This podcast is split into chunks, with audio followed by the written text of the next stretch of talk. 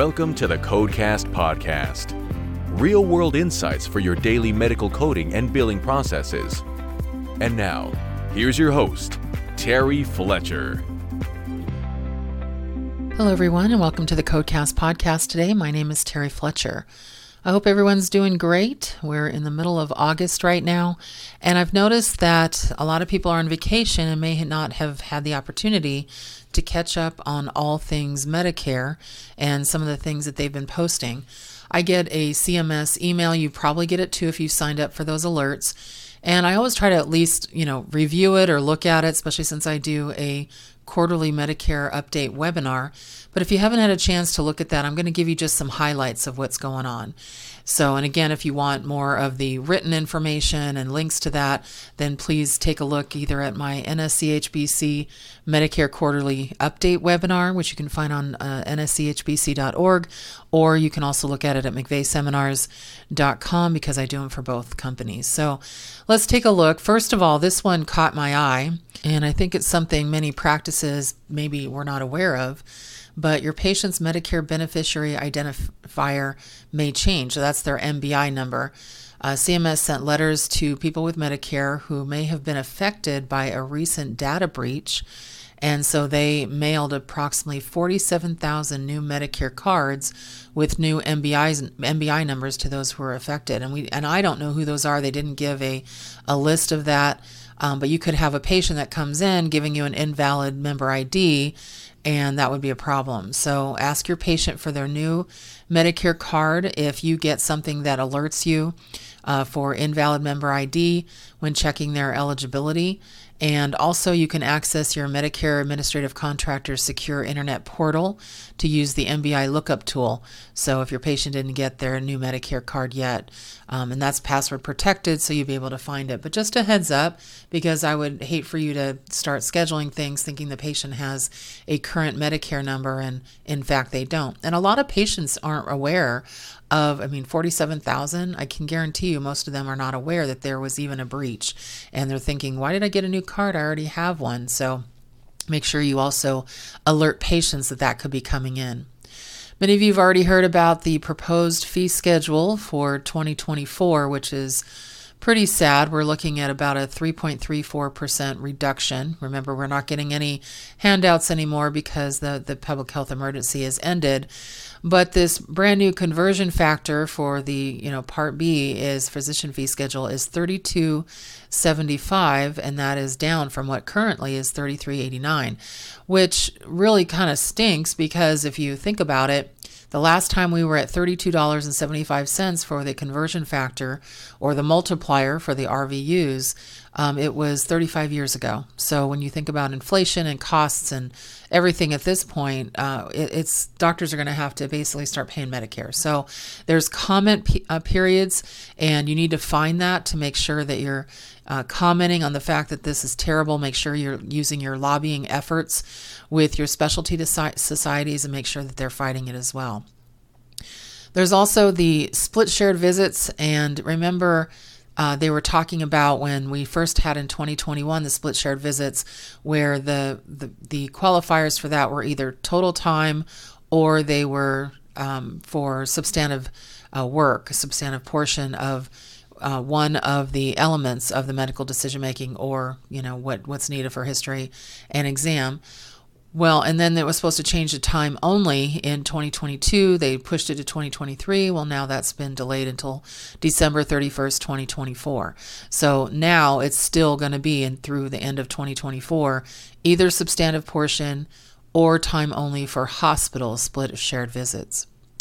Now, a while ago, I think it was actually three years ago, maybe four, um, there was an add on separate payment. It was a HCPCS code G2211 and this was going to be a complex patient, basically extra reimbursement code for a doctor that's managing, I, I would say, several chronic conditions. It makes, you know, uh, for a patient, uh, complexity and resources that are used, and the reason the fee schedule is going down, um, it makes it a little bit I don't want to say easier, but probably a little bit more manageable uh, from a financial standpoint to capture that you know um, cost, resource costs associated with E&M visits for this uh, complex patient.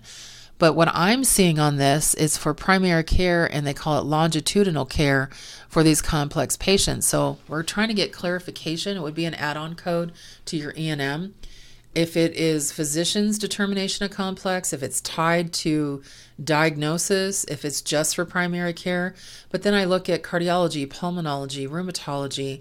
You know, there's other specialties, you know, oncology that deal with complex complex patients, and so we're still trying to get a um, a clarification on that. And is it only added on to level fours or fives? What is it? So anyway, we're just know that that is something that they've reinstated for 2024, and we're just still trying to get some guidance on when we can use it.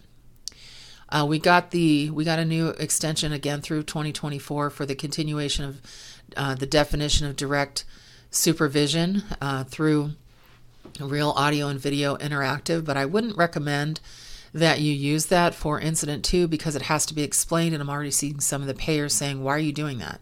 Why isn't the, the physician in the office?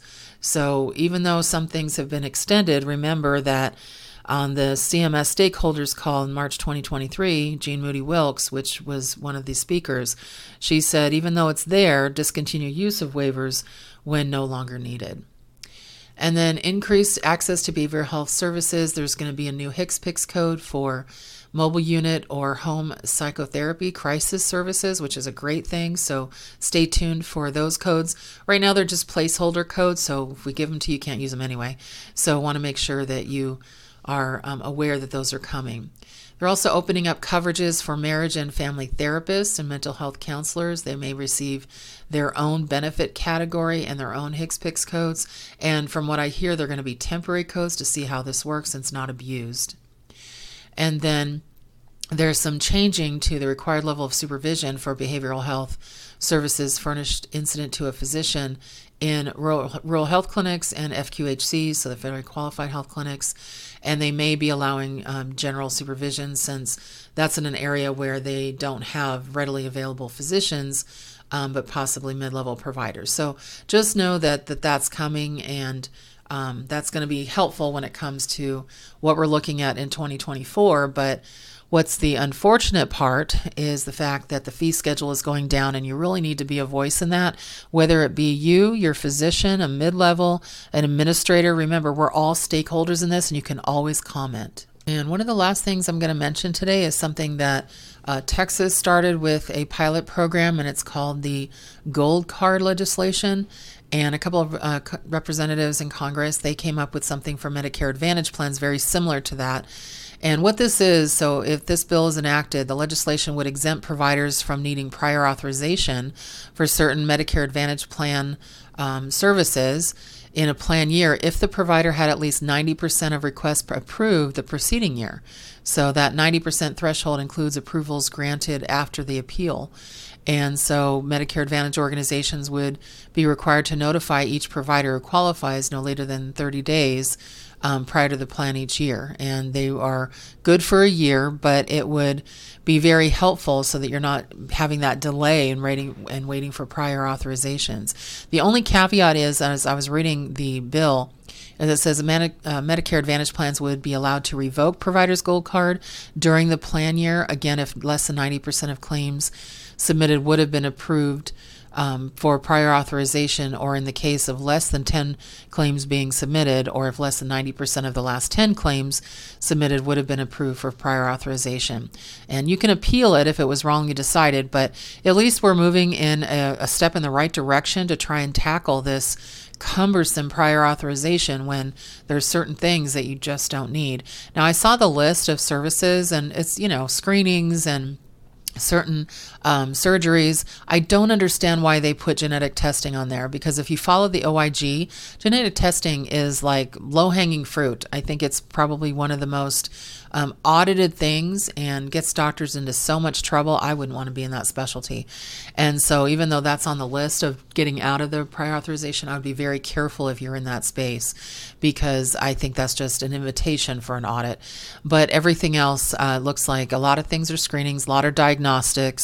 Um, a lot of surgeries for cancer that is as long as you've got a you know cancer confirmation from a diagnostic test or a lab or whatever then you wouldn't have to to get that prior authorization. So a lot of things there but make sure you keep an eye out on that and just google it. You can just say google prior authorization plan and you can see where that's coming. So um, they're trying to get that hopefully passed and through the house and senate so then it can be um, put through the Medicare Advantage uh, legislation, hopefully by late fall. So just keep an eye on that, and hopefully you found some of that information helpful.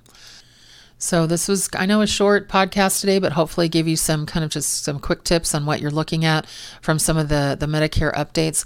Also, I want to remind everybody if you have a coding question, billing question, compliance question, need help with anything, I have a membership service. I have two tiers. One's executive membership, eighteen hundred a year. Um, and you get free some free webinars with that. You get a Ask Me Anything quarterly Zoom call, and then there's a $1,200 a year plan. You can see it on my website under services at terryfletcher.net, and that's for uh, just email questions through you know just strict email questions through email. So both have the the emailed questions.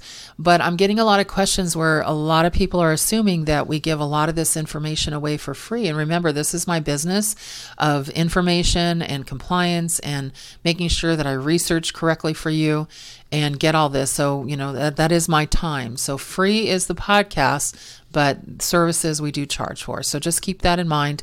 Um, and then also check out a lot of my webinars that we have lately. I know I just did one for NAMAS uh, this last week, and if you're a member of NAMAS, you would have heard it. It was the audit risk for telehealth that's out um, this coming week.